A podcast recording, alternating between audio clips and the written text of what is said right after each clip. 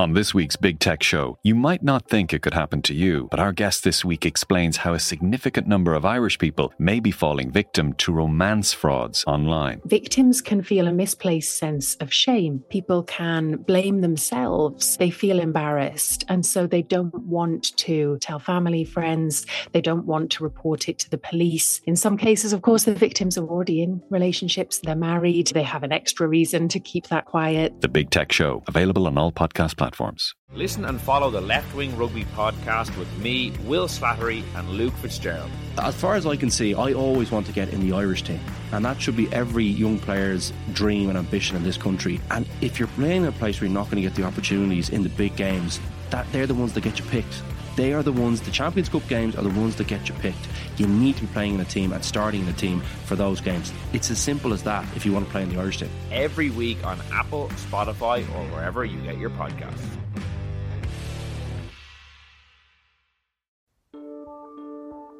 Seachtain an Indo ascéige. Táim i món iireachta i dhéanamh techt ar a chorp, agus súlagam amachchan seo gur féidir é a chur in uig ceart lena bhaintir féin. Scialtaí fis tuairrmaí. Tá sé dochreite nach bhéach ara i gcóna meáin an cheist sin eáil. Bhí an tála a gnám go raibh áthcáin reachtam. Íach sé tárann gribhann áthcástan i listúthe agus go mina frecht gá a clig ar ducha sin éair. Ná ní bhín ann dardarach se sin, bhín marmh. Seachtain. Find us on all the usual podcast platforms. If you like the Indo Daily, you can follow us on Apple, Spotify, or wherever you get your podcasts. Today on the Indo Daily, hijacked an Australian monk, an Irish minister, and the third secret of Fatima. What do Aer Lingus, Albert Reynolds, and the Vatican have in common? Well, on today's Indo Daily, we're travelling back in time to May the 2nd, 1981, when Aer Lingus flight EI 164 should have been just an ordinary one. Until it wasn't. Happy but tired, the passengers who boarded flight EI 164 for London at lunchtime yesterday finally left Le Touquet for the British capital early this morning. For Captain Eddie Foyle and his crew, there were interviews with the French police before they headed for Dublin aboard the St. Ita. You see, on that flight was a passenger by the name of Lawrence Downey. Larry Downey, a former monk from Perth in Western Australia. Now, Lawrence, like a lot of people, was intrigued by the secrets of Fatima three messages reportedly shared by Our Lady to three young girls in 1917. Its final one still classified and known only to Pope John Paul II in 1981. When we got on the plane, we sat in the first row of the smoking, and he came on, he sat beside us. He looked like a very prosperous businessman, very well dressed, grey hair, very tanned.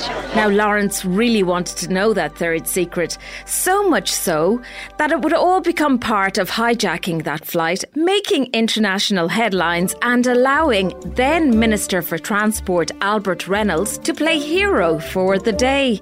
Trust me, I'm not making this up. They came in from the rear and the side doors. He didn't notice the lights going on in the cockpit. So they came in from behind here at him and surprised him. He didn't offer any resistance, there was no trouble, that was it. And nobody was hurt? Nobody was hurt. I'm Siobhan McGuire, and today I'm joined by Sunday Independent columnist Sarah Caden to refresh our memories on what happened. Sarah, it's May 1981 and Ireland's on shaky ground politically and economically, indeed. Can you set the scene for me? It was a, a, difficult time. It was very economically very dif- difficult. The troubles in the north were raging. It was a time of great emigration. In May 1981, when this hijacking happened, you know, the, Bobby Sands was all over the news every day. At 17 minutes past one this morning, Mr. Bobby Sands, the IRA MP from Mama South Tyrone, died. His mother and sister were at his bedside with a priest during the final hours. Minutes later, Northern Ireland Secretary Humphrey Atkins issued a brief statement saying Bobby Sands had taken his own life by refusing food and medical attention for 66 days. And also, you know, there had been the Stardust fire in the February, which had been you know, so terribly sad, all those young lives. Here at the Stardust Club in Artane, the work of sifting through the debris has been going on all day. It seemed quite a dark time. People were really kind of down on their uppers, and you know, it was very difficult. And it was a very different time in terms of where Ireland was, the interconnection of church and state was very to be felt all through society. And I think in 1981, in the context of this hijacking, you also have to remember that massive elation across the country only two years previously when Pope John Paul II had visited. Young people of Ireland, I love you. And so that was the kind of that was the country Ireland was then. And so we're in May. This is the 2nd of May. And in the for a little bit of context and on a lighter note, that April, Bucks Fizz were over in Ireland for the Eurovision we were hosting and they won with Making Your Mind Up. Yes. I think we all remember the they skirts being them off. Yes, yeah. that's it.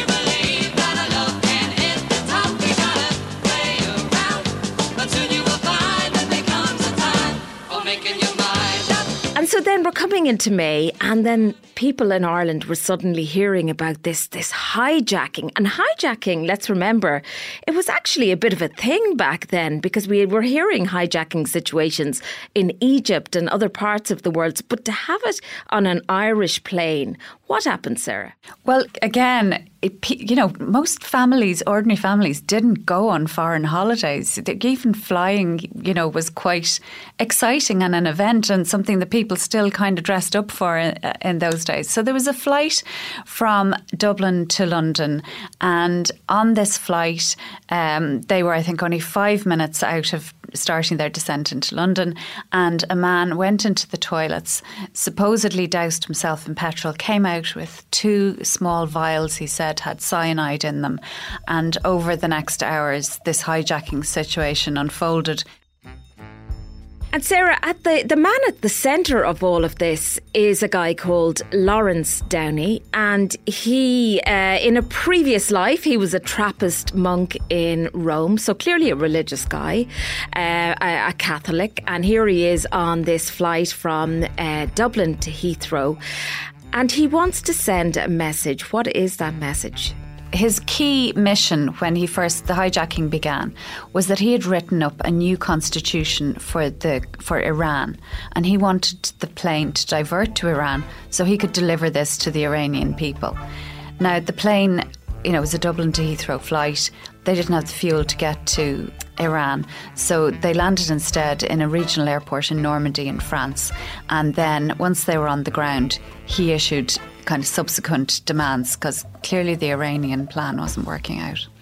And so it's it's eight hours in total um, this hijacking situation.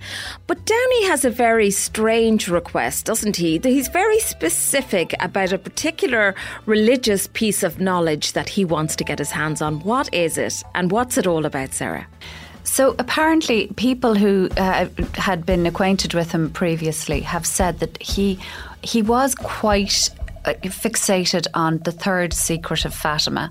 I think now looking back, it was one of those things that was just in the the lexicon. People, you know, if someone was keeping there was a hot secret or you know something people were being very tight-lipped about. It was compared to the third secret of Fatima. Most of us didn't even know what we were talking about, but it was one of these things that was known to be absolutely unknown and unknowable perhaps and but um, Larry Downey really wanted the third secret of Fatima to be revealed. So the secrets of Fatima were a pretty big deal. They, this is where Our Lady appeared to uh, three young girls in Portugal in Fatima. I think back in the early 1900s, and messages were imparted, and uh, they in turn told religious orders. It went all the way up to the Vatican, basically. It did, and the first two were very quickly revealed. There were three shepherd girls.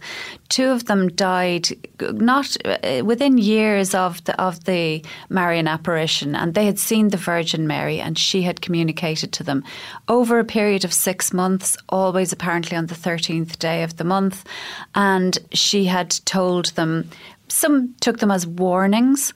Now, 1917 was when the apparitions occurred. So World War One was already happening and in full effect.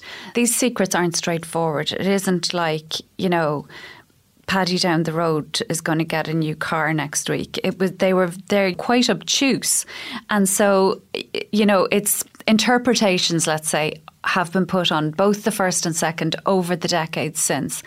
That the first was concerned to the First World War, the second was about the Second World War. Russia seems to be a really big theme through all three of the of the secrets that Russia had lost God and must be brought back and must repent. Um, so the the girl who remained, Lucia, she kept the third secret. She became a nun uh, as an adult, and she.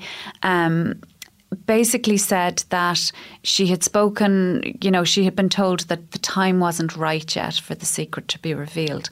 But she suffered some ill health in the 40s and she was kind of prevailed upon by the hierarchy of the church that, like, if she died with the third secret, this would be terrible. So she told the third secret. It was sealed in an envelope and it was locked away in the Vatican. Um, the, the, the decision, I believe, was that it would be revealed um, at a certain time or after her death, whichever you know, occurred first. And indeed, it was passed down really from one pope to another. Is that fair to say? I think that's fair to say. In the 1960s, the late 60s, Pope Paul VI, he um, read it, opened the envelope, read it, and apparently sealed it up again and hid it away again. It wasn't, clearly, he had decided it wasn't time, which obviously only added to the kind of mystique of this secret, which, you know, you have to think, could it ever live up to? You know, uh, how much it had been built up over the years. And then it wasn't finally revealed uh, until 2000 by Pope John Paul II. Um, and I believe his interpretation, or and some interpretations of it, was that the third secret predicted the assassination attempt uh, on him, which occurred actually quite soon after the hijacking of the Aer Lingus plane by by another guy actually who was fascinated by uh, the apparitions in Fatima as well. Um, and so here we have Lawrence Downey on that plane. There's about 113 passengers. Um, there's uh, you know the, there's the pilot, the co-pilot, the um, the very glamorous uh, looking air hostesses at the time, and there's some brilliant footage from the RTE archives on this, Sarah. Like, if you get a chance to watch this, you should, because it gives you a glimpse, first of all, of the times when you could sit in a plane and you'd be having your smoke, um, you'd be having your cigar, you'd be having your drink, and uh, it just seemed like a very casual, easygoing affair. The attention of the world's press swung to the St. Ita as the passengers, mostly in remarkably good spirits, began to disembark. First on board to greet them was Transport Minister Albert Reynolds. Yeah, and even watching that footage that you refer to, I was struck as well by how uh, relaxed people were and what they said and how they described things, what they said about other people on the news. So there was a really after the hijack was over, there was the, there was a fascinating interview with a woman who'd been on the plane with her daughter, and she said that they had sat they sat in the first row of smoking which uh, by itself is is pretty hilarious and this man sat beside them a prosperous looking businessman she thought with a lovely tan and he had a brandy and a cigar when the when the cabin crew came around and then he went into the toilet and apparently doused himself in petrol and came out with the cyanide. But she didn't appear to um, hold it against him. Her first impression seemed to hold. And really, that kind of. There was quite. Everyone seemed to have a quite benevolent um, attitude about the whole thing. Um, including Albert Reynolds, the then uh, Minister for Transport, who was sent over there to sort this out. We sent Dr. Bill Mulcahy on the flight and the nurse on the flight to London just in case there was any other passengers might want attention. But there's absolutely delight all round. Okay, Taoiseach? Thanks very much. Okay, bye bye. They say that not all heroes wear capes, Sarah, but you would never have thought of the then Transport Minister, Albert Reynolds, stepping in to save the day. But it's kind of exactly what happened, isn't it? And you know, there was a certain panache to you know the way he carried himself through it. And you know, you say all superheroes don't wear capes, but you, all the superheroes in this story appeared to smoke a cigarette he's on the phone to the Taoiseach at one point, giving him a bit of a lowdown. He's a cigarette in one hand, the phone in the other, and there's something very. Um, it's almost like a, like an old fashioned film. Um, but Albert flew over, and the big concern was this was an Aer Lingus plane. This was a state plane. Uh, you know, it, it it was really important that there was no international incident on this plane, and ultimately, um, Larry Downey uh, allowed some people off the flight. And really, once those doors were opened, um, there was a plan in place. Albert Reynolds said he knew even on his way over from Dublin that there was a plan in place that they would attempt to board the plane and take charge of the situation without any injuries, obviously, but that um, this this was going to happen at some point. So once the doors were open, the the French police. Uh, got on board and he, he gave up without a fight. And this is the thing, Lawrence Downey, whatever he may have been, he, he he was a fairly decent man as hijackers go, Sarah, because as you say, he was letting some women and children out. Now, I think there were some instances where um, I think some kids weren't feeling well and had to be let off the plane. Yeah, I mean, they were on the plane for hours. I mean, you can imagine how hot it was, and, you know, people were worried and quite stifling, and it, it can't have been pleasant for them at all. Um, but I mean, Larry Downey, it, there appears to have been fraud charges against him already, and he was a guy who had got himself in some trouble.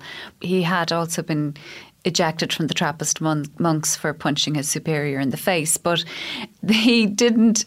I don't. People on the plane did not seem to feel physically threatened by him you know, the later, the RTÉ made a documentary about it in later years, and um, subsequently, the journalist Sam Smith spoke about how he had he had gone over, and he coincidentally had interviewed Larry Downey in Ireland shortly before the hijacking occurred. It has been reported that Albert Reynolds, someone said to him, you know, are you going to tell him the third secret of Fatima? And he said, but sure, no one knows it. That's the whole point. No one knows the third secret of Fatima. Liam Collins, our colleague, um, once told me, and I, I, hope he won't mind me reiterating it to you, that Albert Reynolds had a great joke. Uh, you know, if you were at political dinners and uh, on foot of what had happened here, and somebody might say, Albert, what was the third secret of Fatima? And he would respond something along the lines of, uh, oh, the bill for the Last Supper. It was this kind of joke that followed him around. But on the day, look, he did go in there and he did get it all sorted. Yeah, and with a certain panache. I have to say, looking at the uh, at the archive footage, there was a, a, flair to the whole thing, right down to the, you know the air hostesses with their hairs in a in a hair in a kind of French pleat and their beautiful um, uniforms. The captain had kind of great hair, and you know it was all there was a certain class to it. Yeah. And so what happened, uh, Lawrence Downey? He he was like he was sentenced over this. He had committed a crime and he did serve over a year in prison. He then uh, he then he did serve five years in prison, and he um, later moved to Australia. Um, I think he he he may have continued to live a slightly colourful existence, um, but it's not known what became of him. I mean, he, originally he was from Western Australia, from Perth, had come over to Ireland. It transpired after, as you said, he'd been booted out uh, of the the monks in Rome. Um, came over to, I think it was County Clare where he settled. Uh, that wasn't going down too well for him, so he decided then he'd get on that flight and head over to London. But very interesting, Sarah, uh, in the state papers from 1981, uh, which would have been disclosed like decades later, um, we would learn that uh, Lawrence Downey had written a letter to the then Taoiseach, Garret Fitzgerald, and it read uh, I went to Ireland thinking she was an oppressed underdog. I tried to help in the hope that I might be accepted in the land of my ancestors, but they hated me without cause and told me not to interfere. So that's Lawrence Downey summing up Ireland. Yeah, and I think people who spoke to him for the documentary that was that was made some years later said that he was a, a really nice guy and great fun and very friendly and gentle, uh, but that he was ninety five percent a great guy, but five percent of him was just obsessed with the third secret of Fatima. Sarah, at the end of all of this, did Lawrence Downey, or indeed any of us, ever find out what the third secret of Fatima is? The third secret was revealed in 2000 um, under Pope John Paul II. And um, Cardinal Ratzinger, as he was at the time, who became Benedict XVI, he wrote about it and, and, and was quite sanguine, I think, you know, about the fact that these things are so massively open to interpretation. And, you know, it has there has been the interpretation that it concerned the attempted assassination of John Paul II. But uh, Ratzinger did point out that really, once the third secret was finally revealed, it couldn't be anything but a disappointment. The specific readings, it has been kind of pointed out, and he kind of pointed out that a lot of them were retrospective, things that had happened, the Great Wars, um, communism, the assassination attempt on John Paul II, and that that's the benefit of hindsight. And my thanks to Sarah Caden, Sunday Independent columnist, for joining me today. I'm Siobhan McGuire, and today's episode of the Indo Daily was produced by myself, researched by JJ Clark, with sound by Niall McMonigal. Archive clips from RTE, BBC, ITV, and independent.ie. If you enjoy the Indo Daily, don't forget to like, follow, and leave us a review.